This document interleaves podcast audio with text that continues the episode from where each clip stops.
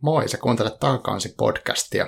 Mä oon harjoitellut tämmöisiä introja, mitä mä puhun tähän alkuun, jotta sä tietäisit, että kannattaa kuunnella enemmän vai ei, koska aika on rajallista. Kannattaa valita hyvin, koska tota, jos kuuntelet turhaan tämän jakson, niin sit sun elämästä on mennyt tunti hukkaan, niin sit sua kaduttaa. Tänään me puhutaan runoudesta Raisa Jäntin kanssa. Raisa Jäntti on tamperelainen runoilija. Sanoinkohan mä oikein tamperelainen?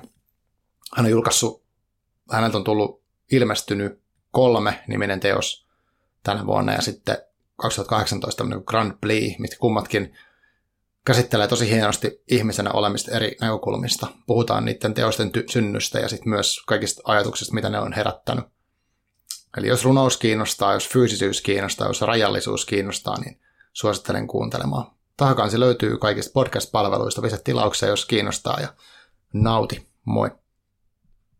Moikka ja tervetuloa Tahakansi podcastiin. On menossa tämmöinen runo special viikko täällä. Tota, nyt on elokuun 20. päivä 2020 ja eletään tämmöistä niin kuin, uh, edelleen outoa aikaa esimerkiksi liittyen tähän nyt koronaan ja sitten tämmöiseen eristäytymiseen ja, ja tota, tiloissa toiseen siirtymiseen ja kaikkeen tämmöiseen. Ja nyt, tota, mutta mä, mä runoja olen halunnut käsitellä enemmänkin ja nyt on, mulla on ollut tosi onnekas tässä näin tällä viikolla. Olen päässyt tota, juttelemaan enemmänkin runoista ja tänään mulla on uh, kunnia toivottaa vieraaksi runoilija Raisa Jäntti. Tervetuloa Raisa. Kiitos. Joo, tosi hienoa, kun pääsit tulemaan tähän. Me ollaan siis tosiaan kaikille tiedossa, me ollaan Zoom-etäyhteydellä tässä, että ei olla samassa tilassa, että et, et, niin kuin hyvä tämmöinen turvaväli meillä. Mutta tota, mä oon tosiaan sun, sun, sua niin kuin seurannut aika pitkään tuolla Twitterissä alun perin. Ja sitten äh, varmaan ollaan sitten jostain kirjoista tämmöisessä niin semmoisia lyhyitä keskusteluja on ollut siellä täällä. Ja sitten vasta, niin kuin, vasta varmaan, ehkä oliko tänä vuonna tai viime vuoden lopussa, en mä ekan kerran luin mitään sun tekemää. Mä luin tämän Grand Prix uh, uh, kirjan ja sitten nyt mä myöhemmin tilasin tämmöisen niin kolme uh, teoksen. Joo. Mutta mennään niihin vähän myöhemmin. Mutta haluaisitko esitellä itselle, ne, ketkä ei vielä tiedä, kuka, kuka Raisa Jäntti on, niin mitä sä haluaisit kertoa? Mä oon tamperelainen runoilija ja myöskin lastenkirjailija, eli semmoisia lasten runoseikkailuja olen kirjoittanut. Okay. Ja sitten mä työskentelen myös taidekriitikkona. Ja tämä mun runotyö niin keskittyy nykyisin hyvin paljon tähän purukollektiiviin, jonka jäsen olen. Hmm. Okay. Uh, onko tämä, sä oot, aina niin kuin, kirjoittanut nimenomaan runoja, ja minkä takia just runoja? Joo, runot on ollut mulle aina se muoto, että jossain kirjoittajaopinnoissa kyllä on täytynyt kokeilla myös proosaa, että se on kuulunut johonkin hmm. opintoihin, mutta ei oikeastaan ikinä sillä, että olisin omaehtoisesti halunnut kirjoittaa proosaa, että se on ollut aika vahvasti se runo aina. Okay. Ja se, mä oon pitänyt alkusysäyksenä sellaista, että mä olin varmaan joku 15-vuotias ja sitten mä kuulin, kun joku tyttö meidän luokalta luki runoja ja mä ajattelin, että onpa aika siistiä, joku lukee runoja, mm. että mitä ne on. Ja sitten menin paikalliseen eli Äitsän kirjastoon runohyllylle. Ja sitten mulla kävi niin onnekkaasti, että ensimmäiset kirjat, mihin mä siellä tartuin, oli Kainiemisen runokirjoja. Mm. Ja nehän on hirveän sellaisia yhtä aikaa tosi konkreettisia ja arkisia, Joo. ja sitten ne menee tosi syvälle semmoiseen yleisinhimilliseen elämänkokemukseen. Joo. Ja ne tuntui semmoiselta hyvältä alulta, että mä ymmärsin niitä mielestäni tosi mm. hyvin. Mm.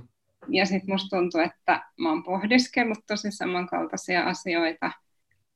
Ja sitten se runoilijuus vaan jotenkin alkoi näyttää sellaiselta mahdolliselta tavalta olla aikuinen. Oh. Tai joku siinä niin kuin tuntui semmoiselta hyvältä, että ihminen voi tehdä sellaista, että se pohdiskelee ja kirjoittaa. Et se oli musta kauhean mm. kiehtova Aivan. ajatus.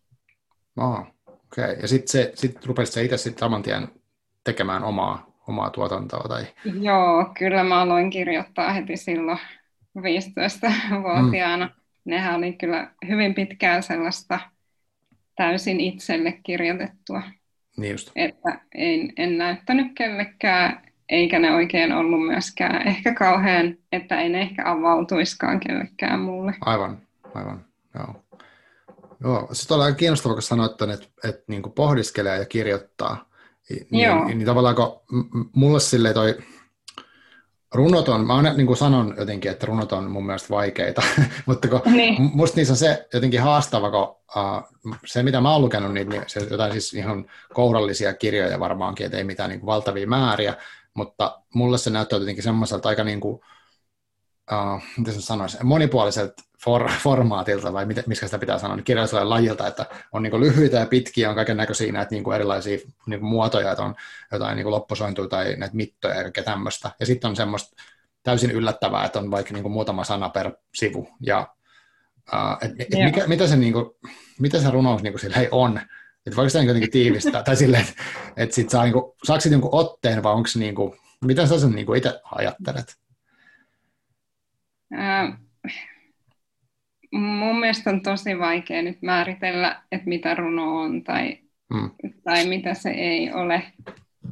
Että mulle, siis jos täysin tällainen henkilökohtaisesti lähestyn mm. tätä kysymystä. Joo, joo, se kiinnostaakin. Joo, niin se mitä, mä, mitä syntyy, kun mä kirjoitan, niin se tulee runomuodossa. Että mä en niin osaa kirjoittaa proosamuodossa. Et mä, mä en jotenkin, en mä ole hirveästi keskittynyt ajattelemaan sitä, että mitä se runo on tai mitä mm. se ei saisi olla. Et mun mielestä siinä saa olla aika, aika vapaa siinä määrittelyssä, että mikä mm. menee runoksi. Aivan. Joo, se kuulostaa niin kuin, no munkin mielestä kivalta, koska Uh, mä oon miettinyt sitä, että mikä siinä on se kynnys niin kuin vaikka lähteä lukemaan runoja, koska mulla on ollut semmoinen, mä tunnistan, että jos mä menen mm. vaikka niin kuin kirjastoon, niin jotenkin on helppoa hakeutua sinne kaunokirjallisuushyllyyn, missä on niitä, niin kuin, ja sitten katsoa vähän, mitä kirjastotyypit suosittelee, tai sitten sinne tietokirjoihin, mutta sitten kun menee runohyllyyn, niin mä sanon, että mitäs, mikäs, niin. että siinä on joku semmoinen jännä. Niin. niin, että siitä puuttuu. Tietysti proosassakaan ei välttämättä ole selkeää tarinallisuutta tai mm, mm. alkua ja loppua, ja runossakin voi olla, mutta, mutta se on hyvin erilaista jotenkin se, että siitä ei voi olettaakaan, että kun avaa sen runokirjan, että nyt mulle tulee alku, keskikohta ja loppu. Aivan.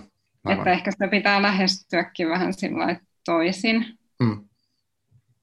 Mä sanoinkin tuossa, että että olin niin onnekas silloin 15-vuotiaana, että tartuin siihen kainiemiseen. Joo. Koska sitten se ensikokemus, että runo on todella ymmärrettävää ja hyvin samaistuttavaa, Aivan. niin sehän olisi voinut olla hyvin toisenlainenkin, että jos olisi tarttunut tosi erityyppiseen runoon. Aivan, totta. Totta. Ja mä rupesin miettimään, mikä... Mä, mm Mm, mitä mä itse niin ajattelen, kun luen paljon runoja, niin musta runot on siitä hirveän mukavia, että ne palkitsee yleensä koko ajan jotenkin. Mm. Et kun lukee, niin joka sivulla saa jonkun tosi hienon palkinnon. Joo. Ja voi, proosakin tekee tätä omalla tavallaan, mutta monesti varsinkin semmoisessa hyvin juonivetoisessa proosassa se palkinto voi tulla sen myötä, kun lukee sen tarinan loppuun loppuun. Tai mm, niin, niin, niin, aivan, että, että kun tarina etenee, niin tavallaan vasta sitten niin tulee jotain. Niin. Mutta sitten, joo, ja sitten kun runo, joskus avaa jonkun runokirjan vaikka keskeltä silleen, että ei lukenut mitään niin, muuta, niin, niin jossain yhdestä sivusta voi sitten saada jotain niin. irti. Tämä oli no. nyt tosi vahva yleistys. No, joo, joo. Kaikkikin palkitsee joka lauseessa. Mm, niinpä. Ehkä tämä niin kuin, lukijana tämä lähestymisen tapa on eri. Mm, joo. Aivan. Joo, mä oon siis tykännyt itsekin silleen, että äh, nyt on uskaltanut kaiken näköisiä näitä runokirjojakin vähän vaikka kirjastostakin lainailla, mm. niin, niin mä saatan niin mennä sinne ja avata jonkun vaikka keskeltä just ja katsoa mm. ihan vaan, että mikä fiilis sitten tulee, ja sitten mä saatan sen perusteella sen ottaa, ja tietämättä sen kummemmin mitään siitä. Niin. Niin ja eihän kaikki kirjallisuus tai jokainen kirja puhuttele kaikkia, että mm. ei siitä jotenkin tarvi potea mitään huonommuuden tunnetta, jos joku mm. tietty runoteos ei aukea itselle yhtään. Aivan, joo. Joo, tota mä haluaisinkin tota tuommoista niin enää kynnystä. En mä tiedä, onko kellään muulla tällaista kuin mulla, mutta niin kuin jos on, niin mä haluaisin jotenkin silleen rohkaista siihen niin kuin tarttua, koska se, äh, mä tavallaan musta siinä on hauska ristiriita, että, että runot on myös, niin kuin, ei nyt aina, mutta usein just vaikka lyhyitä. Että mm. on, on paljon sellaisia runokirjoja, mitkä on ohuita ja, lyhy, ja sitten ne tekstit on, yksittäiset tekstit ovat tosi lyhyitä, niin se tavallaan niin kuin istuu hirveän hyvin tähän meidän niin kuin, kiihkeäseen niin. inter- internetmaailmaan, että niin. jos ei ole aikaa niin kuin mukamassa. Niin, niin, niin lukee yhden runon. Joo, mutta mm. sitten sit mä oon huomannut sen, että uh, vaikka nyt, okei, okay, mulla on nyt tuossa pöydällä toi sun kolme, tämä kirja, mm. uh, kokonaisuus, niin mä saatan vaikka siitä ottaa yhden sivun auki, ja sitten mä luen sen, mitä siinä on. Siinä saattaa olla yhden sivulla ehkä kolme riviä tekstiä. Niin, niin sitten mä niinku, ei se olekaan niin kuin, että mä luen sen tosi nopeasti, että, että vaan niin yhden twiitin, vaan sitten mä saatan jäädä jumittamaan ja niin. miettiä, että mitä siinä niin kuin herää, niin onko se sitten tosi, niin kuin, tai miten sä itse luet, että onko sulla tollaista, että sä jäät niin kuin jotenkin miettimään sitä tekstiä tai mitä se sitten, mitä se rivien välissä ehkä tulee tai jotain assosiaatioita tai tällaista? Luki, lukijanako mm. vai? Joo, kyllä se runojen lukeminen on eri tahtista kuin vaikka romaanin lukeminen. Mm että sitä lukee sillä jotenkin hämmästyksen tilassa ehkä. Joo. Ja monesti ihan semmoiset pienet, pieneltä tuntuvat asiat, kuten että kun kääntää sivua, mm. niin, niin se tulee osaksi sitä lukemisen rytmiä, ne sivujen kääntymiset. Ja mm. se muuttuu jotenkin se koko kokemus aika merkitykselliseksi usein. Aivan, aivan, aivan joo.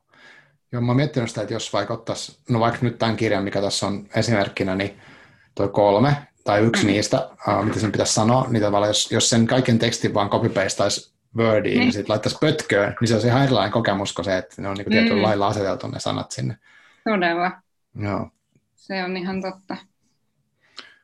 Joo, tosiaan mä oon lukenut sulta uh, kaksi niin kuin, kokon, kokonaisuutta, mm. eli, eli ensimmäinen oli tämmöinen, mä en tiedä miten tämä lausutaan, mutta Grand mm. Pli, eli onko se, eli se on ilmeisesti joku, niin kuin, eikö se ole joku balettiliike se nimi? Joo, se on sellainen syvä niiausliike.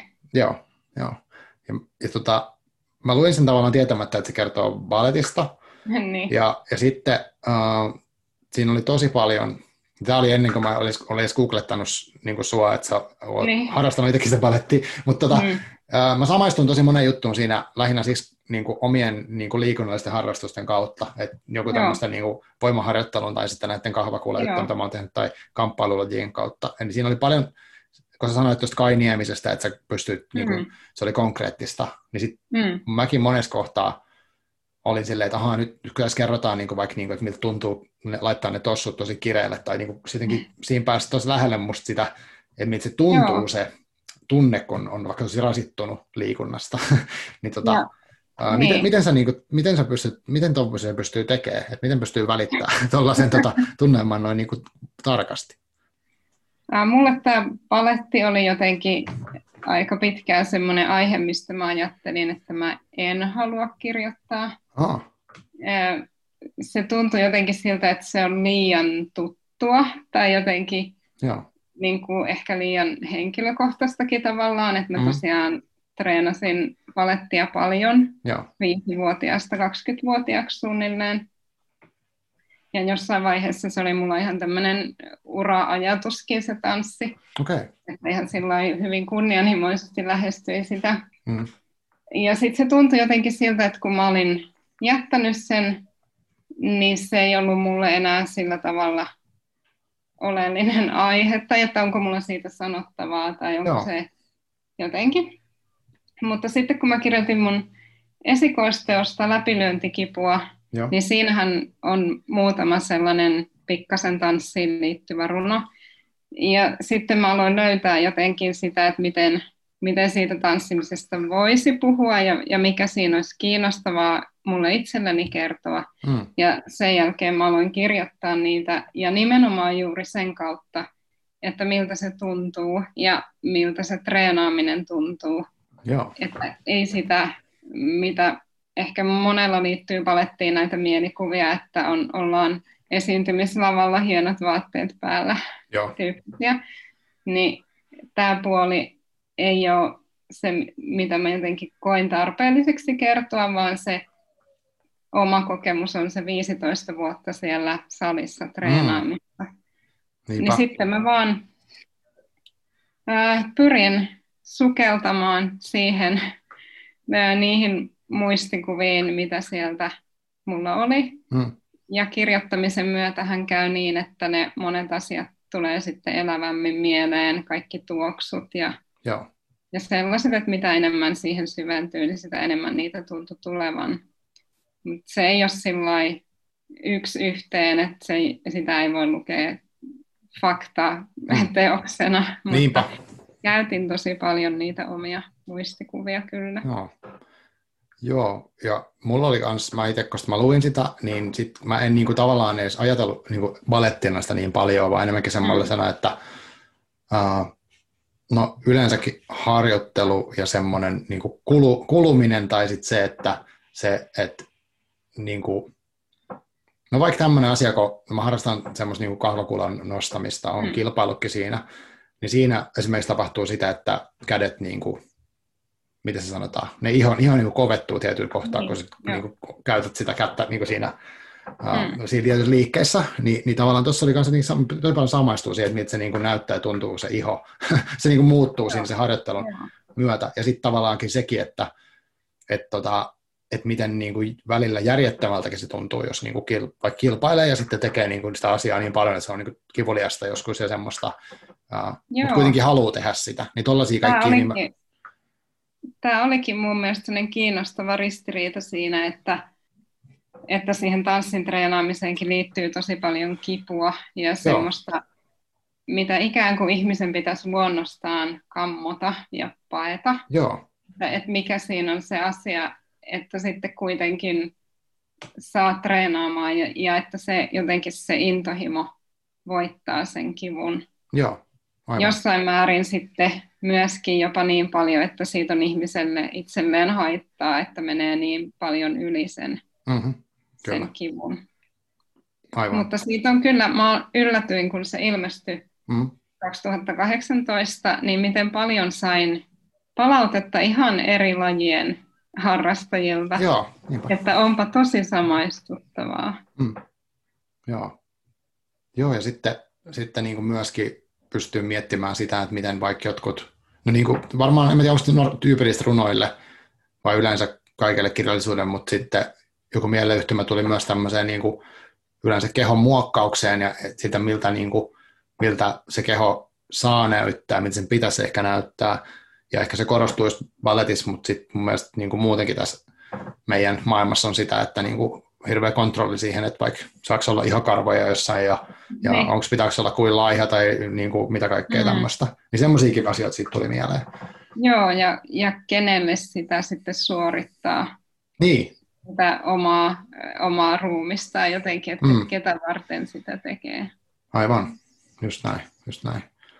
Joo, toi on tosi mielenkiintoinen, kun just viime viikolla luin semmoisen tota, väitöstutkimuksen intron netistä, missä puhuttiin, missä puhuttiin tuosta hyvinvoinnin semmoisesta esittämisestä niin kuin, mm. semmoisena luokkatekona, että, että, tota, että kun tekee tietynlaisia tämmöisiä hyvinvointitekoja, niin vaikka harrastaa liikuntaa tai, tai mm. on tietyn painoinen tai sitten niin harrastaa laihduttamista periaatteessa, niin sit, mm. ää, sillä niin kuin ansaitaan semmoisen hyvän ihmisen. tota, mm. Mm. Tämä oli vaan tämmöinen, niin kuin, nyt lähti niin sivuraiteille, mutta tavallaan tuollaisiakin asioita tuli paljon mieleen, kun mä luin sitä, niin musta on aika huikeaa, kun puhutaan kuitenkin siis tosi ohuesta kirjasta, missä on lyhyitä pätkiä, mitkä periaatteessa kertoo balletista, mutta sitten niin niin. siihen tulee vaikka mitä niin kuin, ulottuvuuksia. tuota, Joo. Ja. Se on monesti käy niin, että se, mistä, mistä se runo pintatasolla kertoo, niin mm. on vähän eri asia kuin mistä se sitten syvemmällä tasolla kertoo. Joo. Että tavallaan musta tuntuu aina vähän hassulta sanoa, että se kokoelma kertoo klassisen balletin treenaamisesta. niin, niinpä. niinpä. Uh, Onko toi sellainen asia, että sulla on, niin kun sä, uh, tai voi, miten sitä voi kuvailla sitä kirjoittamisprosessia? Onko sulla mielessä silloin, kun sä kirjoitat jonkun jutun tai tämmöisen yksittäisen uh, mm. osuuden, niin tavallaan miet, onko sulla silloin jo itsellä mielessä se, noin kaikki tuommoiset mieleyhtymät jotenkin, tai joku muu semmoinen intentio, mitä sä haluat sanoa, uh, vai onko se vaan niin kuin mun päässä nämä asiat, tai miten se menee? ne voi olla aika abstrakteina läsnä jo heti alusta asti, että voi Joo. olla sellainen tunne, että haluan kertoa jotakin tämän suuntaista. Mm-hmm. Mutta ei se siinä mulla ole siinä kirjoittamisprosessissa heti, että Joo. kyllä mä, mä oon aika semmoinen, äh, mä niin tuotan tosi paljon tekstiä siinä mm-hmm. alkuvaiheessa. Joo. Että esimerkiksi toi Grand Plie, niin mä kirjoitin kuusi muistikirjaa muistaakseni täyteen. Joo. Ennen kuin mä aloin edes katsoa, että mitä mä olin kirjoittanut. Aa. Että mä jotenkin halusin välttää semmoista itsekritiikkiä ja semmoista, että mä liikaa lähtisin rajaamaan sitä liian varhaisessa vaiheessa, että mihin mä oon menossa. Okay. Että mä ensin kirjoitin jotenkin, kunnes mulle tuli sellainen olo, että nyt mä oon mm. todellakin sanonut tästä asiasta lähes kaiken. Sitten Joo. mä aloin kirjoittaa niitä muistikirjoja tietokoneelle puhtaaksi mm. ja järjestellä sitä ja etsiä sitä rakennetta. Ja sitten siinä vaiheessa, kun alkaa muodostua se kokonainen teos ja se rakenne, että missä mm. järjestyksessä mennään mistäkin mihinkin, Joo. niin siinä on jotenkin mulle se vaihe, missä mä alan sitten miettiä, että, että missä osiossa on minkäkinlainen tunnelma ja al- alan sitten lisäillä sinne ehkä sellaisia asioita. Tosin niitä ei aina voi itse tai koskaan voi itse kaikkea tietää niitä, mitä sieltä sitten lukija löytää. Niinpä, aivan. Kuitenkin mä äh, olen aika teos, teoskokonaisuuksia luova runoilija, että mä hyvin harvoin kirjoitan mitään yhtä irrallista runoa, että hmm. mulla on aina semmoinen ajatus siitä koko teoksesta kuitenkin. Okei, okay, okei. Okay. Tuleeko sinulla sitten, kun sä olet kirjoittanut vaikka ne kuusi muistivihkoa ja sitten vielä mm. koneelle, niin ö, muokkaako tosi paljon niitä niin kuin yksittäisiä pätkiä siinä vaiheessa, vai onko se, niin kuin, onko ne niin kuin jo suht valmiita ne osu, osiot, mutta sitten vaan karsit niin kuin niitä tai järjestelet, vai teet sä ihan kokonaan uusia vielä siinä vaiheessa? Öö, kyllä niitä tulee muokattua jonkin verran, joitakin mm. runoja aika paljonkin, että kun Joo. tuntuu, että siellä on joku tosi hyvä ajatus ja sitä ei vaan saa ulos, niin Aivan. Pitää, moneen kertaan kirjoittaa, mutta siinä vaiheessa, kun tekee sit sitä ihan kokonaisuutta, niin se muokkaaminen on sellaista, että miten, miten siirrytään mistäkin runosta seuraavaan ja, ja ihan semmoisia tosi konkreettisia, kuten että nyt kolmessa runossa peräkkäin on, puhutaan valosta ja niin, et, niin. täytyy muuttaa näitä jotenkin. Aivan. Et, et sen tyyppistäkin on, mutta kyllä mä niitä kirjoitan uudelleen. Mm. Tuon Grand Plien kohdalla mä tein jopa niinkin paljon sitä uudelleen kirjoittamista, että kun se alkoi olla aika tässä muodossa, joka se on valmiinakin teoksena, niin mä kirjoitin sen vielä käsin alusta loppuun. Ah, okay. vielä kerran siinä vaiheessa, koska se on aika hyvä ähm, niin kuin tapa äh, poistaa semmoiset turhat lauseet, Aa. kun alkaa käsi väsyä. Joo. Sitten sitä miettii aika tarkkaan sitä, että punnitsee, että mikä tässä on tarpeellista ja mikä ei. Aa, aa. Et vähän tämmöistä niinku karsimisen kautta myös joo. aika paljon. Et, joo, joo, joo, kyllä. Että mä tuotan sitä tekstiä kyllä varmaan kaksi kolmas osaa liikaa, että mm niin kuin tosi paljon karsimista. Hmm, no. Toi on musta kiinnostavaa, kun, uh, tai voiko sitä edes kuvailla, mutta miten se menee, että jos okay, sä oot kirjoittanut, sulla on muistivihko auki ja sä lähdet kirjoittaa ja tulee joku ajatus, niin uh, tuleeko niin koko, kokonaisena se, jotenkin se ajatus sillä, että sä pystyt sen, että sä kirjoitat tietyn määrän ja sitten se niin loppuu ja voiko sen sitten sanoa, että tämä on nyt niin kuin valmis? tämä on nyt varmaan tosi vaikea selittää, mutta... Joo, se onkin vähän hankala. Mm. Sitä onkin vähän hankala kuvailla. Mm. Mutta joskus ihan tollain, että mulla on joku tietty tunne. Yleensä se lähtee jostain tunnelmasta. Joo. Tai sitten jostain yksittäisestä kuvasta, mikä mulla on mielessä, että mä, hmm. mä haluan sanoa. Ja sitten kun sitä kirjoittaa, se käsin kirjoittaminen on mulle aika hyvä tapa, koska se nopeus on sopiva, että siinä ehtii ajatella samalla Joo. vähän eteenpäin, kun se on hitaampaa kuin koneella kirjoittaminen. Hmm. Niin sitten sen asian tai tunnelman tai kuvan ympärille muodostuu se teksti siinä kirjoittaessa. Mm. Ja sitten se loppuu. Joo, okei. Okay. no, aika lailla silleen. Joo. Joo. Uh, onko se, näet sä niin ne kuvat silleen, niin kuin, niin kuin kuvina ihan sille mielessä, vai onko ne niin kuin enemmän tekstiä ja kuvan sekoitusta? Ää, ne on varmaankin kuvia, miten sitä omaa ajattelua sanallista. Mm, se on vaikeaa. Tai mm. sitten ne on tosi, no tuohon palettiin liittyen ne saattoi olla semmoisia myös tunteita, että kun mm. vaikka kastelee, kastelee treenitossut ennen Joo. sitä harjoitusta, että niihin tulee vähän enemmän kitkaa, Aivan. niin miltä se tuntuu, kun sitä kylmää vettä tulee sen tossun pohjan läpi jalkaan. Tai semmoisia tosi, tosi semmoisia spesifejä muistikuvia saattoi olla. Aivan. Ja sitten se tunne siitä, miten se kylmä vesi tulee siihen jalkapohjaan, niin mm. tuntui tarpeelliselta tallettaa. Ja sitten mä aloin kirjoittaa siitä.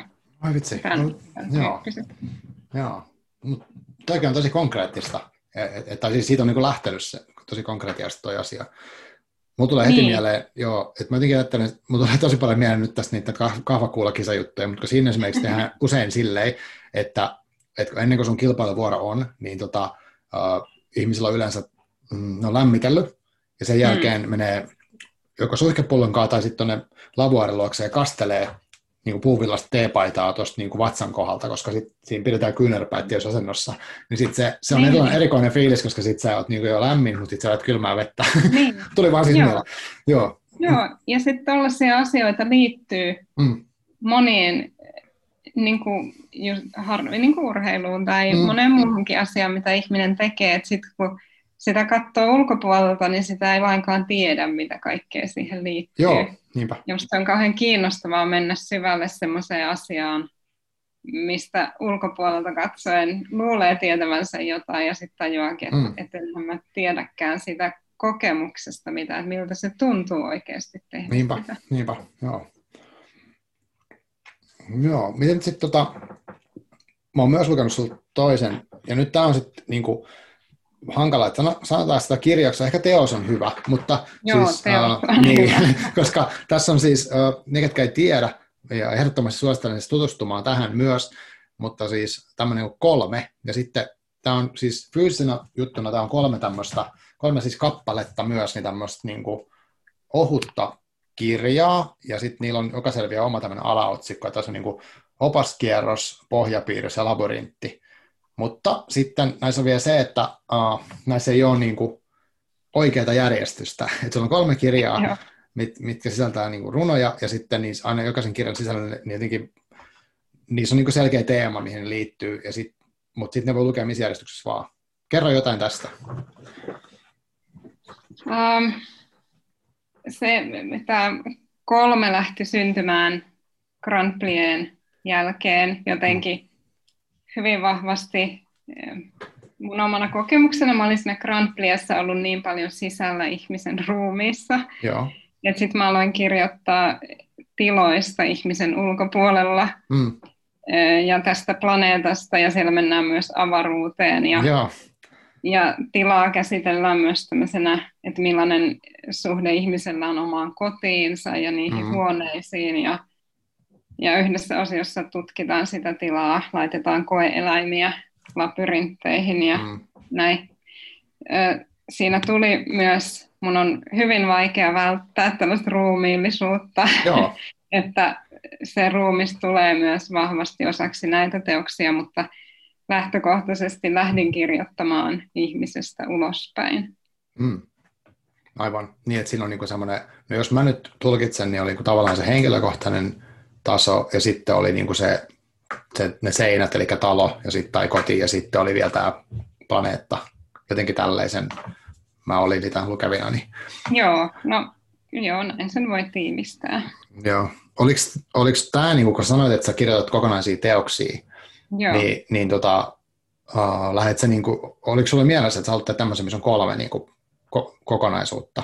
No ei se heti alussa, että mä kirjoitin olin kirjoittavana niin yhtä, Joo. yhtä kirjaa aika pitkään, mutta sitten kun se rakenne näytti siltä, että nyt tässä on vahvasti kolme mm. osaa, mm. osiota, mm. niin sitten mä aloin miettiä just tätä, että mihin järjestykseen ne tulee siihen kirjaan ja musta alkoi tuntua, että nämä asiat on olemassa yhtä aikaa ja tapahtuu yhtä aikaa, että ihmisen suhde kotiinsa on olemassa yhtä aikaa kuin ihmisen suhde planeettaan esimerkiksi. Aivan, aivan. että mä en voi järjestää näitä. Ja sitten mä mietin erilaisia tapoja, että kyllähän joissakin kirjoissa on lukuohjeita, vaikka että lue, voit mm. lukea eri järjestyksissä, mutta kun mä tiedän itsestäni, että mä oon ainakin itse niin laiska lukija, että mä luen vaan kannesta kanteen kirjaa. että en mä lähde sitten sillä lukuvaiheessa kikkailemaan. Niinpä. Ja sitten sitten tuli jotenkin oivalluksena, että jos ne on erilliset osat eikä niissä kerrota sitä järjestystä, niin sittenhän siitä tulee sattumanvarasta. Joo. Ja mä ehdotin sitten tätä purukollektiivissa muille tätä kolmea teosta, ja kukaan ei sanonut, että, että huh, liian monta, vaan suhtauduttiin tosi positiivisesti ja lähdettiin ratkaisemaan sitä, että miten se sitten tehdään konkreettisesti ja miten se toimii. Joo, mutta se mun mielestä, no siinä oli, mä juttelin sun itse asiassa Puro-kollektiivi kollegan kanssa tästä hmm. tota, teoksesta tuolla Sierra vuoden runofestareilla, missä teillä oli, teillä oli tota, näitä kirjoja myös myynnissä, niin uh, mä oon siis lukenut tämän joskus jo keväällä, muistaakseni Joo. ennen tätä koronajuttua, Joo. mutta tota, joka tapauksessa niin, niin siinä, siinä puhuttiin siitä, uh, miten uh, siinä tulee, tai mulla ainakin tuli se, että okei, mikä on se oikea järjestys, mä haluaisin niin kuin, tavallaan niin. tietää sen. Niin. Sitten oli vähän tuskissa, että no, en mä, en mä tiedä, että mä niin väärin. Mutta sitten mä valitsin se jossain sattumanvaraisessa järjestyksessä. Joo, uh, ja siis en mäkään, en mäkään tiedä, mikä on se oikea järjestys. Mm, mm. Että en mä pysty ratkaisemaan tätä itsekään. Aivan. Mutta niin. näitä on tosi paljon hiottu ja pohdittu sillä tavalla, että mikä tahansa osa jatkuu mihin tahansa toiseen osaan. Eli mm. kyllä niitä, niitä siirtymiä on paljon hiottu ja mietitty, että oh, joka kerta aivan. kun ne lukee eri järjestyksessä, niin saa ikään kuin erilaisen siirtymän Joo. tilasta toiseen. Aivan, aivan. Oliko nämä myös nämä kansien värit sit mietitty tähän, että ne liittyykö ne jotenkin vai oliko ne vaan haluttu eri värit? Siellä on siis oranssi ja keltainen ja sitten on niin kuin, vaalea tai valkoinen. Äh, joo, ei, ei sillä liity siihen sisältöön tai järjestykseen joo. sillä tavalla, että niistä voisi ratkaista. niin, silleen tästä, joo, aivan. Joo, mutta onkin tosi kiinnostavaa, kun tuossa, um, tässä on tosi paljon pohdittavaa niin periaatteessa se, että jos ajattelee niin itteensä vs. vaikka planeettaa ja sitten mm. kotia, niin siinä on niin tosi paljon nyt taas semmoisia vaikka niin ihan eettisiäkin asioita, Mm. Jotenkin, mitä vaikka ny, ny, nykypäivän keskustelussa voidaan puhua, että onko niin mitään rajaa tällä meidän tota, niin kuin toimimisella täällä, ja sitten jos on, niin mitä pitäisi olla, ja asettaisin rajat niin kuin minä ja mun niin kuin, niin kuin halut, vai sitten tämän planeetan rajat, tai sitten, niin. tai sitten se, että jos me lähdetään niin menee, että planeetat, niin kuin tuossa kirjassa tavallaan tapahtuu, että sitten kuvattiin se, että miltä tuntuu olla avaruudessa. Joo. Aivan.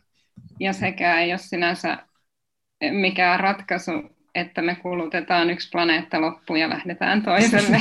Just. Se ei ole mitenkään helppo ympäristö myöskään mm. se avaruus tai, niin. tai joku vieras planeetta. Tuossahan myös vähän käy niin, että se mm. avaruuskaan ei halua meitä ihmisiä sinne Joo. lopulta. Kyllä, joo, siinä oli tommosia niinku, uh, jotenkin aika hämmentäviäkin kohtia, että et, ja pisti miettimään, mutta mulla niin kuin itsellä voi olla, että mä oon lukenut nämä, niin kuin tämän Grand Prixin ja sitten tämän kolmen niin kuin, mm. tavallaan aika lähekkäin, niin sitten sit mä oon löytäväni niistä niin kuin yhtenäisyyksiä, mm. mutta tota, uh, mitä onko se oikein vai väärin, mutta mä, mä ajattelen, että niissä kummatkin käsiteltiin tavallaan niin kuin rajoja jotenkin, että mitä rajoja mm. on, että, että mulla on niin kuin kehossa on tietyt rajat ja, ja mä en pysty niin kuin ylittämään niitä, vaikka mä haluaisin, ja sitten niin. siinä on se, että se kuluminen ja se semmoinen niin kuin, mm. lopullisuus, että siis että jossain vaiheessa tämä loppuu, että on niin fyysinen olemus loppuu. Ja sitten on koti, mikä rapistuu, jos ei sitä hoida. Mm. Ja, tota, ja sitten myös planeetta, millä on omat rajansa ja kaikkea tämmöistä. Onko tämä niin rajojen, onko tämä ajatus rajo, rajoista tai rajallisuudesta niin jotenkin semmoinen, mitä olet miettinyt, vai onko se joku mun oma tulkinta? No mä en ole miettinyt, että näitä teoksia yhdistää tuo asia, mutta nyt kun sä sanot sen ääneen, niin se on kyllä paljon mahdollista, että niitä niin. yhdistää se. Tätä kolmea kirjoittaessa mä hyvin konkreettisestikin mietin jotenkin niitä rajoja ja semmoista rajallisuutta. Mm. Ja sitä, jotenkin tämä niin planeetan tilan aiheuttamaa mm. ahdistusta Mm. Että, että miten voi hyväksyä sitä, että meillä on tällainen pieni planeetta, mm. jonka rajat tulee vastaan. Ja sitten aika vahvasti se planeetan rajallisuus alkoi musta tuntua heti myös mun oman ruumiin rajallisuudelta. Mm. Että jossain vaiheessa ihmiselämä on hyväksyttävä sekin, että mm. oma ruumiini on aika rajallinen. Aivan. Ja, ja tällainen eläm, elämään, e, niin kuin elämä on rajallinen. Ja tuohon avaruuteen liittyy myös se ajatus, että, että on tosi pieni tila, jos ajatellaan koko avaruutta. Tai, mm. että, että maapallo on todella vähäpätöinen pieni tila ja täällä elämä on mahdollista. Että jotenkin mm. se, miten vähäisten asioiden varassa me ollaan koko ajan, niin, niin. tämä oli jotenkin minulle kiinnostava ajatus, kun mä kirjoitin tätä kolmea. Joo. Joo, mulla on jäänyt jotenkin myös se mieleen tuosta, että mä siteeraan varmaan ihan miten sattuu tämän, mutta muista, muistaakseni siinä oli semmoinen joku kohta, missä puhuttiin siitä, että, että jos niin tuntuu, että ei oikein tiedä niin onko ole, olemassa vai ei, niin hmm. niin sitten pystyy seuraamaan niin kuin, vaikka niin kulmia lattiassa. Että kun Joo. näkee, että on käynyt vaikka siellä keittiössä niin kuin niitä sata tuhatta kertaa, niin siihen jää Joo. joku jälki. Niin se, se oli myös tosi kiehtova. kiehtova Joo, tota, se on tässä pohjapiirrososiossa, missä mm. Tutkitaan sitä ihmisen suhdetta kotiinsa. Aivan. Niin se on tällainen jos ei muuten näe itseään, voi katsella uria lattiassa, tummaa kohtaa, joka laajenee, mm. katsella mitä hilseilee ympärilleen esineitä. Niin Aivan. jotenkin myös se, että et, et voiko sen ihmisen löytää siitä, että miltä hänen kotinsa näyttää. Mm. Tämä oli minusta mielenkiintoista. monina vuosina tai viime vuosina on ollut tässä pinnalla, no vaikka tämä konmaritus tai tämmöinen Niinpä. ajatus siitä, että sieltä kotoa poistetaan asioita, niin, mm-hmm. niin musta on kiinnostava, kiinnostavia ilmiöitä tällaiset, että miten sitä kotia jotenkin järjestämällä ehkä järjestetään itseä ja elämää. Aivan. Jotenkin. Joo. Joo, ja se on tosi mielenkiintoista, mitä sitten just kertyy sitä niin hilseilyä, että mä just uh, mm. esimerkiksi niin tämmöinen harkinen asia, että mä Uh, mä, mulla oli just synttärit, että mä sain lahjaksi niin kuin, uuden lompakon mun vaimolta, mm. koska mä olin kuluttanut sen vanhan niin loppuun, että niin kuin, mm. se oli ihan niin kuin, riekaleina.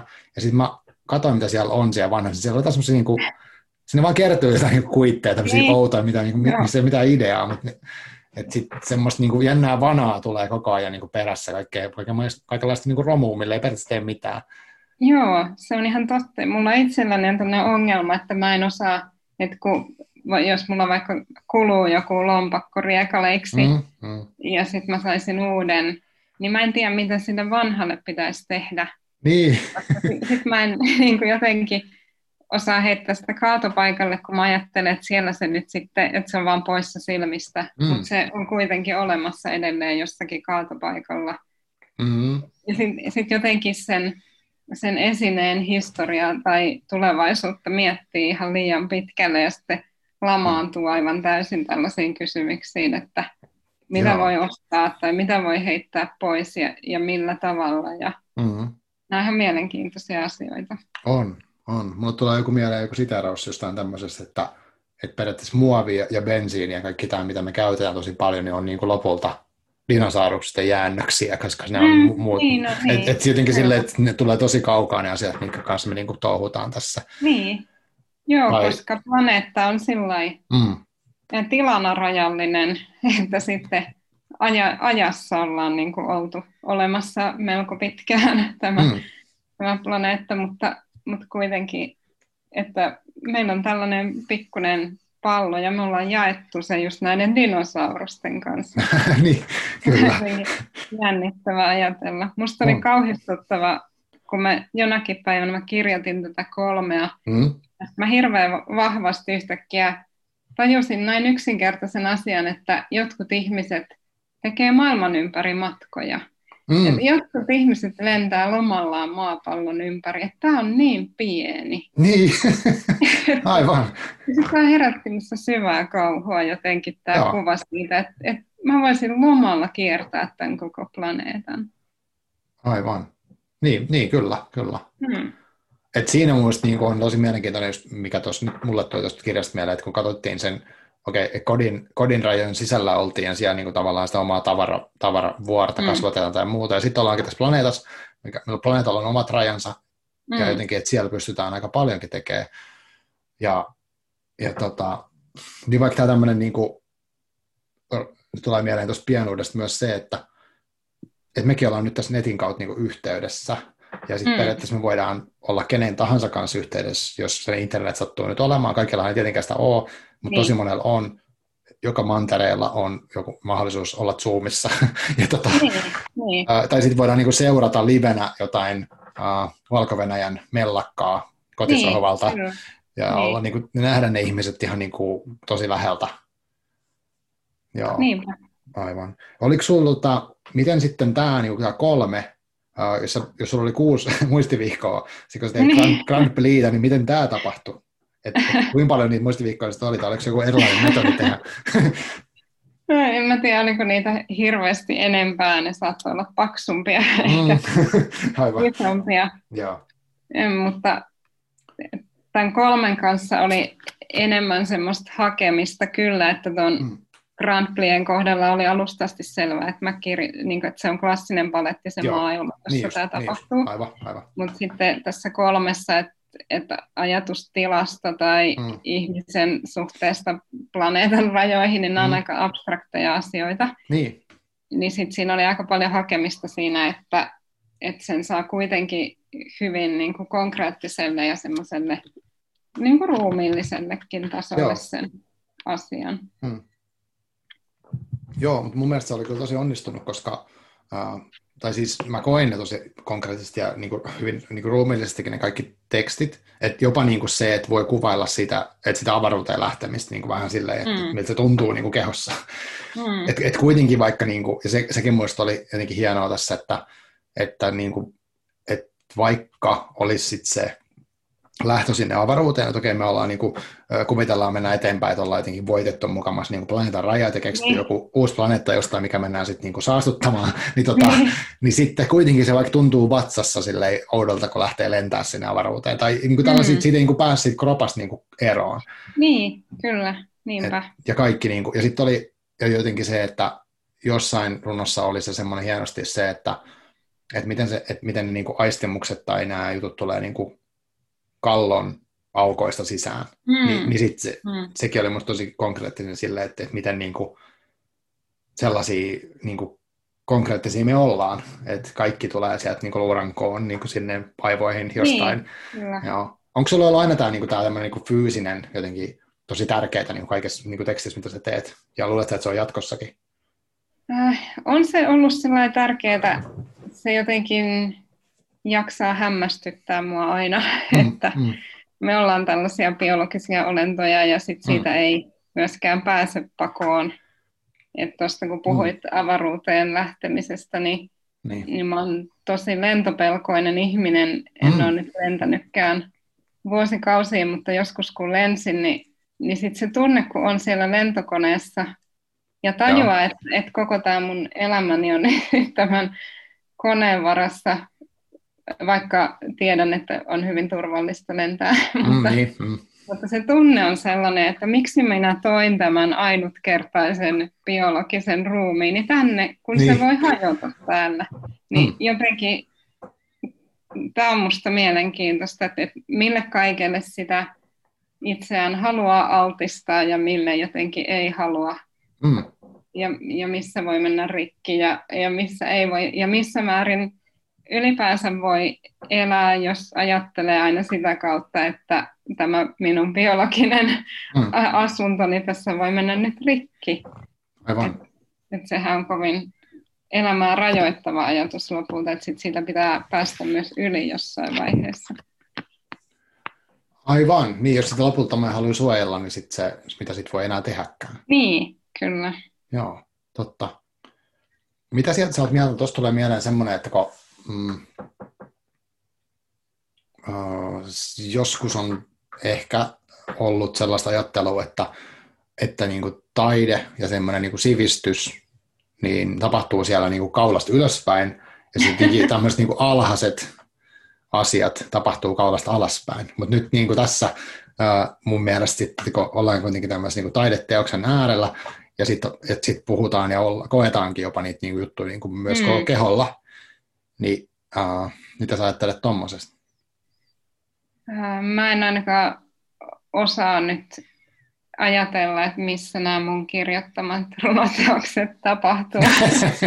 Aivan, just näin. Lukiessa, että kyllähän kun mä luen tekstejä tai, tai vaikka katselen jotain tanssiesitystä, mm-hmm. niin kyllähän se hyvin konkreettisesti ihminen reagoi siihen, mitä näkee tai lukee tai kokee, että eihän sitä pysty, pysty katkaisemaan itseensä mistään kohdasta. Aivan. Että en, en mä osaa tuolla tavalla jaotella kyllä, mutta mielenkiintoinen ajatus sinänsä. Joo, ja siis en mäkään niin ajattele, että se olisi niin, mm, mutta mä, mä oon mm. jotenkin vaan uh, joskus törmännyt sen tyyppiseen ajatteluun, Joo. että tavallaan, että haluttaisiin niin kuin, uh, unohtaa se keho ja ruumiillisuus ja sitten vaan keskittyy. Ja, ja vielä ehkä silleen vielä keskittyy ajatuksiin, mutta sielläkin vaan niin kuin, niihin rationaalisiin ajatuksiin, eikä vaikka tunnemaailmaa. Niin. siinä on niin sellaisia jänniä jakolinjoja, niin. että, että joskus niin kuin, semmoista ehkä keskustelua näkee, missä joku haluaa puhua vain faktoista tai vain, niin. vain rationaalisesti, mutta sitten kuitenkin taas ainakin mun käsittääkseni niin kuin ihminen ei pysty ajattelemaan mitenkään sillä, että se lokeroisi Niin, ei. Irti. Ja sitten ne tunteet on kuitenkin mm. osa sitä ajattelua niin, just näin, ja sitä älykkyyttä. Mm, Että et jos osaa kuunnella ja omaa intuitiotaan, niin kyllähän se kertoo asioista mm. paljon. Et, et jos on sellaisia suuria kysymyksiä, mitä ei pysty pelkästään rationaalisella järjellä ratkaisemaan, niin mm niin täytyyhän siihen saada sitten myös sitä tunnepuolen päätöksentekoa jotenkin mukaan. Aivan, joo, kyllä. Ja musta on vaan hauskaa, että nyt siitä niin kuin puhutaan hirveän paljon, että, että jotta me selvitään tässä niin kuin epävarmassa mm. tai mitä ikinä, niin sitten olisi enemmän syytä jotenkin ajatella kokonaisvaltaisemmin ja miettiä niitä niin tunnetaitoja ja kaikkea tämmöistä tai niin kuin arvostaa mm. sitä puolta ja myös ehkä sitä kehollisuutta ja kaikkea tällaista. Ja siitäkin musta puhutaan mm. nyt jännällä tavalla enemmän. Mutta sitten tavallaan niin kuin, nyt tämä kolmekin on sitten musta tosi, uh, no en tiedä voisiko se olla olematta ajankohtainen, mutta, mutta, siinä on myös mm-hmm. sellaisia iät, iättömiä niin elementtejä, että nämä niin kehorajat varmaan katsoisi miksikään muutu, niin. vaikka, vaikka me kehitettäisiin jotain niin näitä tämmöisiä kyborgimaisia jotain lisäosia, tai voitaisiin ladata niin. netistä niin kuin jotain niin kuin päivityksiä meidän päähän, mutta silti jollain tavalla rajallisia me varmaan ollaan aina. Niin, se on ihan totta.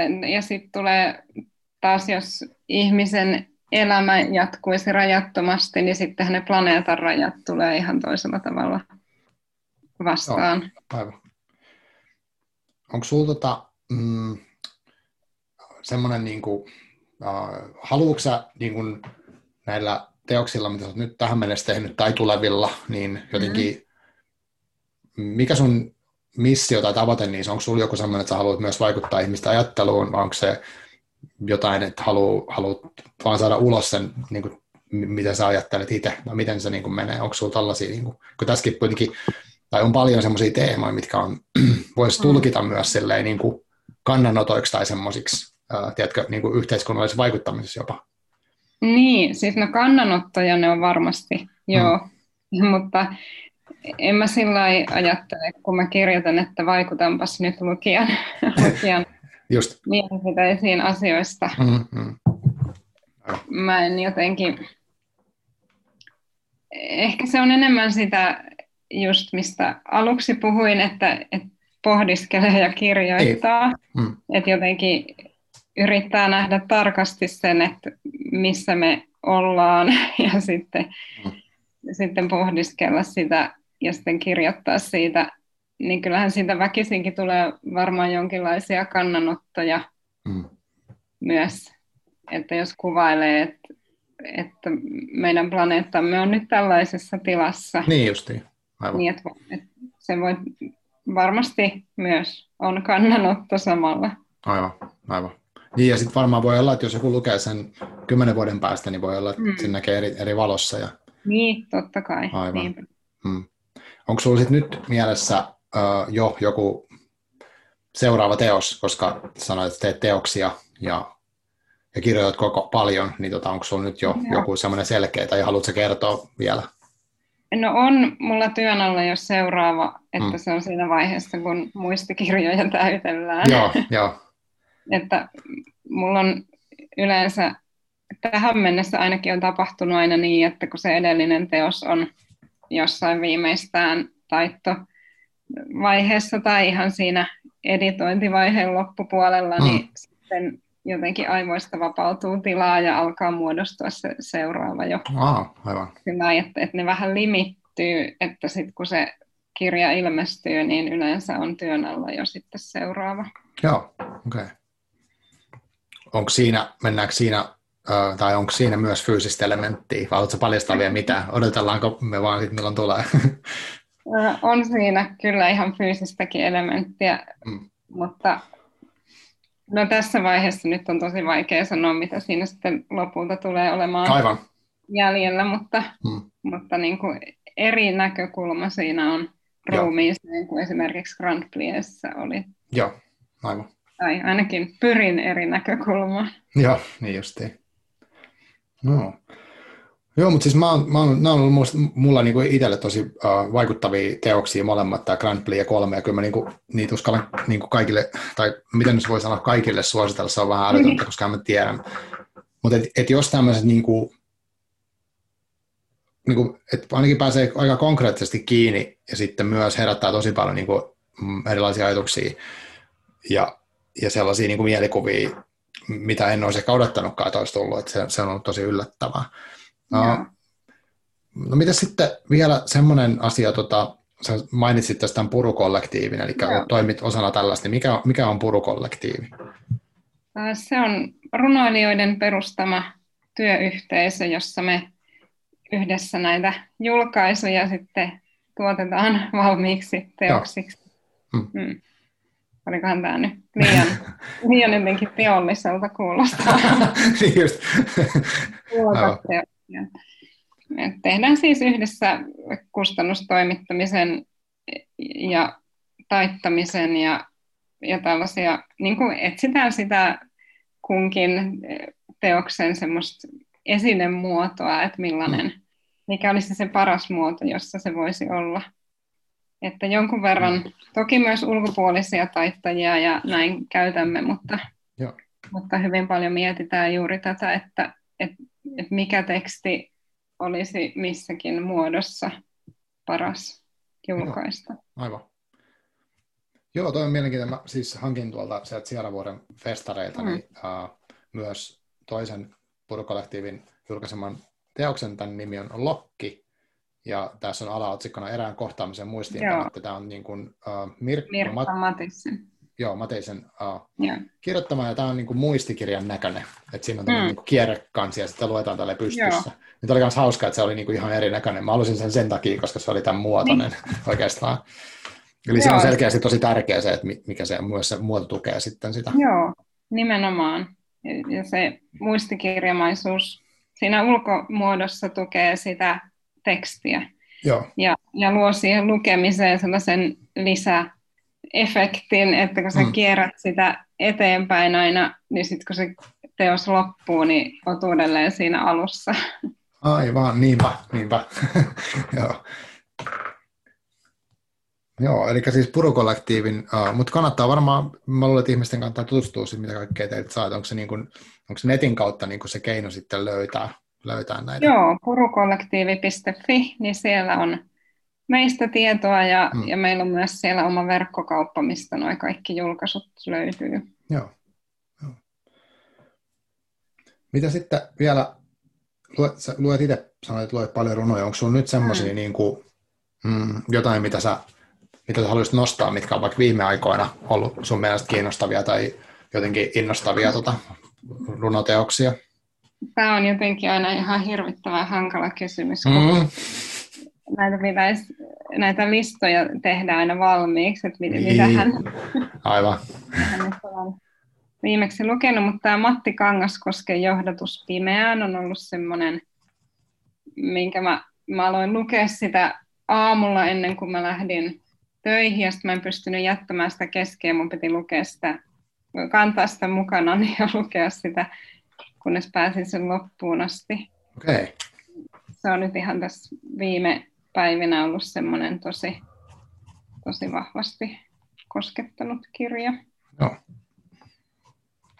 No mitä kautta sä itse löydät uusia luettavia? Onko sinulla niin kuin, onko runoilija jotkut salaiset niin kuin listat, missä tiedätte niin kuin aina etukäteen, mistä niitä ilmestyy, vai onko tämä niin kuin sattumanvarasta vai suosittelua vai miten se menee?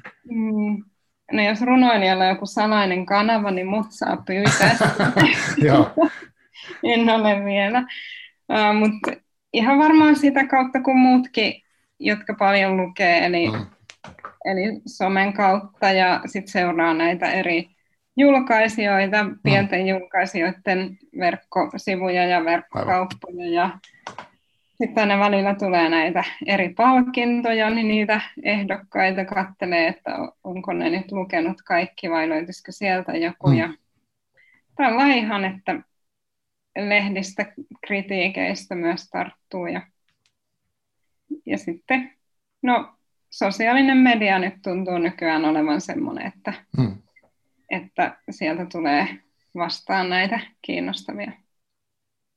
Joo, joo siis ja sama, sama juttu, että somesta mm. kautta aika paljon, paljon löydän ja tota, sieltä niin kuin tosiaan niin kuin näitä teidänkin juttuja alun perin rupasin mm. bongailemaan. Mitä muuta, pakko kysyä vielä ehkä loppuun tämmöinen, että mitä sä koet itse, kun runoilijana niin tämmöisen meidän tiiviin, tiiviin tämän some, someviestin ja varsinkin Twitter ja tällaisen, niin kuin, että mitä sä ajattelet siitä? Kun jotkuthan kauhistelee, että mitä se tekee tekstille, mutta sitten kun miettii, mitä kaikkea pystyy tekemään lyhyellä tekstin pätkällä ja miten paljon pystyy ilmaisee, niin tota, herättääkö mm. se jotain?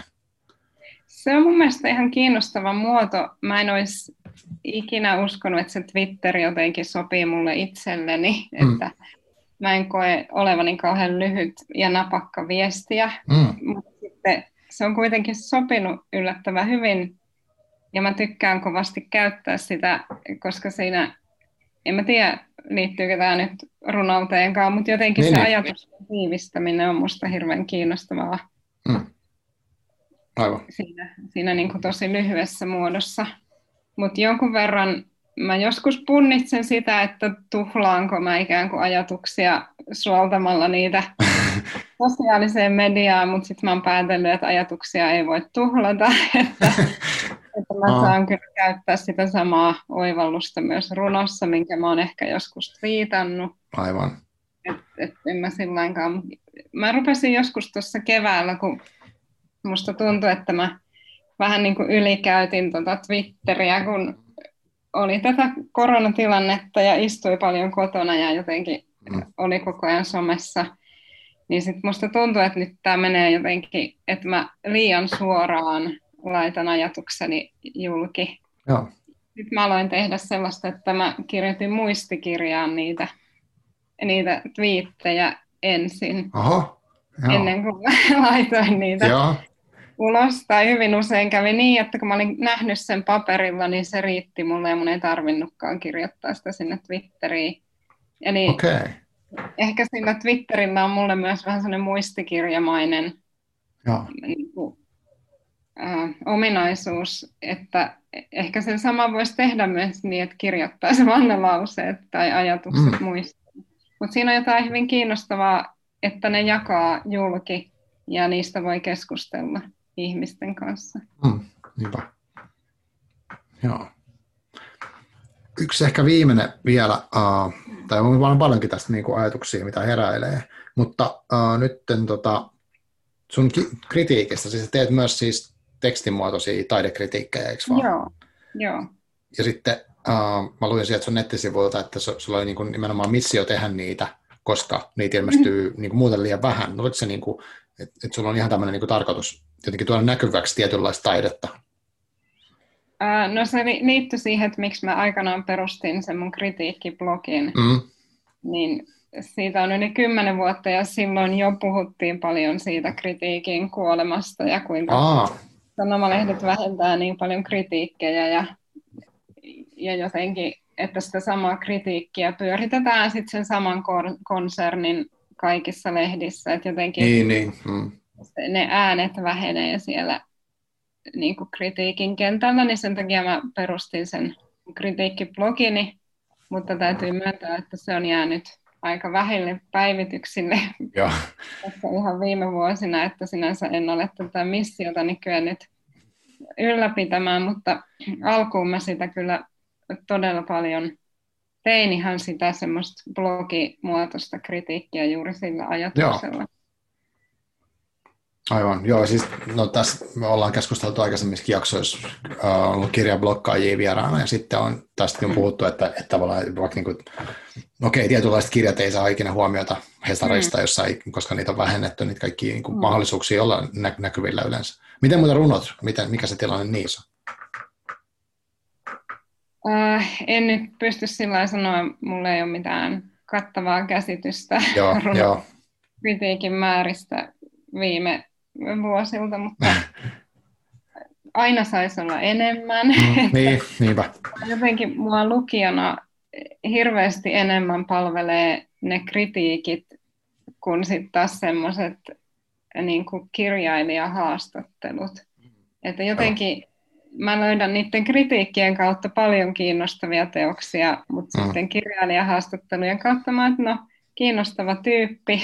Niinpä. Mutta mm, mm. Se on vähän harmillinen suuntaus, että ne on yleensä sitten, ne isoimmat jutut on niitä sellaisia henkilöhaastattelujuttuja. Mm, niinpä. Niinpä, onko siinä sitten vaarana tavallaan, että se teos ei niinku ikinä pääse niinku oikein näkyville, että mikä sen, sen se juttu on, jos puhutaan vain ihmisestä. Niin, ja sitten siinä voi olla myös vähän ehkä, tai no jos nyt sanon ihan itseni puolesta, niin, mm. Niin en ainakaan kokisi olevani sillä kiinnostava persoona, että, mm. että jos pitäisi runoilijaa nyt harvoin täytyy moniin tällaisiin suuriin henkilöhaastatteluihin mennä, mutta, mutta niin kuin, että paljon helpompi mun on puhua niistä teoksista ja niiden sisällöistä. Ja minusta se on kiinnostavampaa myös lukijalle, että mitä niistä teoksista voisi löytyä. Joo, joo. Joo, mä, toi on minusta tosi jännä ristiriita, koska just tämä aika on, on sellaista, että kaikilla on niin se oma joku tämmöinen henkilö, niin kuin hahmo, ketä ne ylläpitää netissä, ja sitten sen kautta pitäisi niin kuin kaiken tapahtua. Niin. Eikä niinkään, että se juttu, minkä on tehnyt, niin olisi se, mikä niin. olisi kiinnostava, vaan että se henkilö jotenkin, ja sitten kuitenkin ihmiset on, niin, kuin, niin kuin tässä kolmessakin, niin kuin musta hienosti tulee, että ihmiset on niin tosi rajallisia, meillä on ne luurangot ja me ollaan niin aika samanlaisia monella tavalla. sitten jos kaikilla on niin se oma semmoinen, että, joo, että mä oon sitä ja mä oon tätä, ja, niin mitä sitten, mm. niin kuin, entäs sitten ne ideat ja ne semmoiset, niin kuin, mä välillä ajattelen itsekin, vaikka on tämmöinen some-aktiivi, tota, mm. niin että musta siinä on myös tosi ikäviä puolia tuossa yksilökeskeisessä tota, henkilökulttimeiningissä. Joo. Niin, kyllä. Ja sitten kun sen, sen kirjan tai teoksen tekemiseen menee yleensä pitkä aika. Joillakin ei mene, jotkut ovat nopeampia. Niin. Mulla menee, mulla menee kuitenkin vuosia aina yhteen. Mm. Yhteen tuollaiseen runoteokseen, niin sitten jotenkin on todella palkitsevaa, että joku kriitikko katsoo sitä mun vuosia tekemääni työtä. Mm. Eikä sillä tavalla, että katsottaisiin minua. Niin, niinpä. Hmm. Joo, Joo aivan. Hmm. No mutta uh, kiitos tosi paljon, kun tulit, tulit tuohon, tähän tämmöiseen. Kiitos niin kuin, Joo, ja musta oli kiva käydä läpi vähän noita, noita kahta teosta tuossa. Uh, että, että musta se on vähän jännittävää niin sen kirjoittajan kanssa keskustella, mutta sitten siinä on myös se, että pystyy niin puhumaan siitä niin aiheesta, mitä se herättää, niin sit se ei tunnu semmoiselta niin jotenkin, mitä se nyt sanoisi, ihan mukavalta itse asiassa se on. Ja tota, mutta kiitos myös niistä teoksista, että niissä on ollut paljon pureksittavaa, ja, ja musta tuntuu, että näissä niin tämä Grand Prix ja tämä kolme on semmoisia, mitkä kyllä niin kuin, uh, kestää monta semmoista lukukertaa helposti. Että kyllä mä niin kuin mm. sanoisin, että kuitenkin tässä nyt vaikka nyt en suosittele kaikille, kaikille jotka on kiinnostunut runoista, niin jos haluaa testata, niin pääsee aika musta tavallaan niin kuin helposti sisään, mutta sitten ne ajatukset, mitä herää, niin voi olla tosi monipuolisia, että siinä, siinä mielessä niin semmoisia ovelia, jos voi sanoa. Joo. Kyllä. Mutta hei, kiitos tosi paljon, kun tulit Raisa mukaan, niin, niin laitetaan vaikka tässä vaiheessa nauhoitus poikki sanotaan moikat. Moikka. Moi. Moikka tähän loppuun vielä. Se on Marko Suomi tässä. Ja kiitos kun kuuntelit, kiitos kun käytit aikaa tähän sun ainutlaatuista aikaa ja toivottavasti sait tästä jotain ajatuksia ja toivottavasti rohkaisut menee runohyllylle ja kaivaa jotain kiinnostavia kirjoja. Ja jos näin käy, niin kerro mulle siitä mielellään. Takakansi.fi sivulla on tämmöinen kiva uh, lomake, mitä kautta voi lähettää ajatuksia, palautetta, ideoita, uh, toiveita vaikka jaksojen aiheesta ja ties mitä huvittaa, niin sinne vaan kirjoittamaan ja mielellään somessakin saa pingailla, että jos, jos vaikka tämä jakso on herättänyt uh, ajatuksen lukea jotain semmoista, mitä et aikaisemmin halunnut tai uskaltanut lukea, niin tota, mua kiinnostaa tosi paljon tämä, koska tämän takainen tarkoitus on kuitenkin ehkä tarjota sitten uh, kurkistuksia, ja toivottavasti herättää uteliaisuutta tutustua erilaisiin lukemisen muotoihin. Ja sitten toisaalta mua myös kiinnostaa uudenlaiset lukukokemukset, että jos sulla on jotain semmoista niin kuin mielessä, että haluaisit, että, tai koet, että mun kannattaisi tutustua, niin mä haluan vinkkejä. Eli kiitos paljon ajankäytöstä ja mahdollisista vinkkeistä ja ideoista. Moi!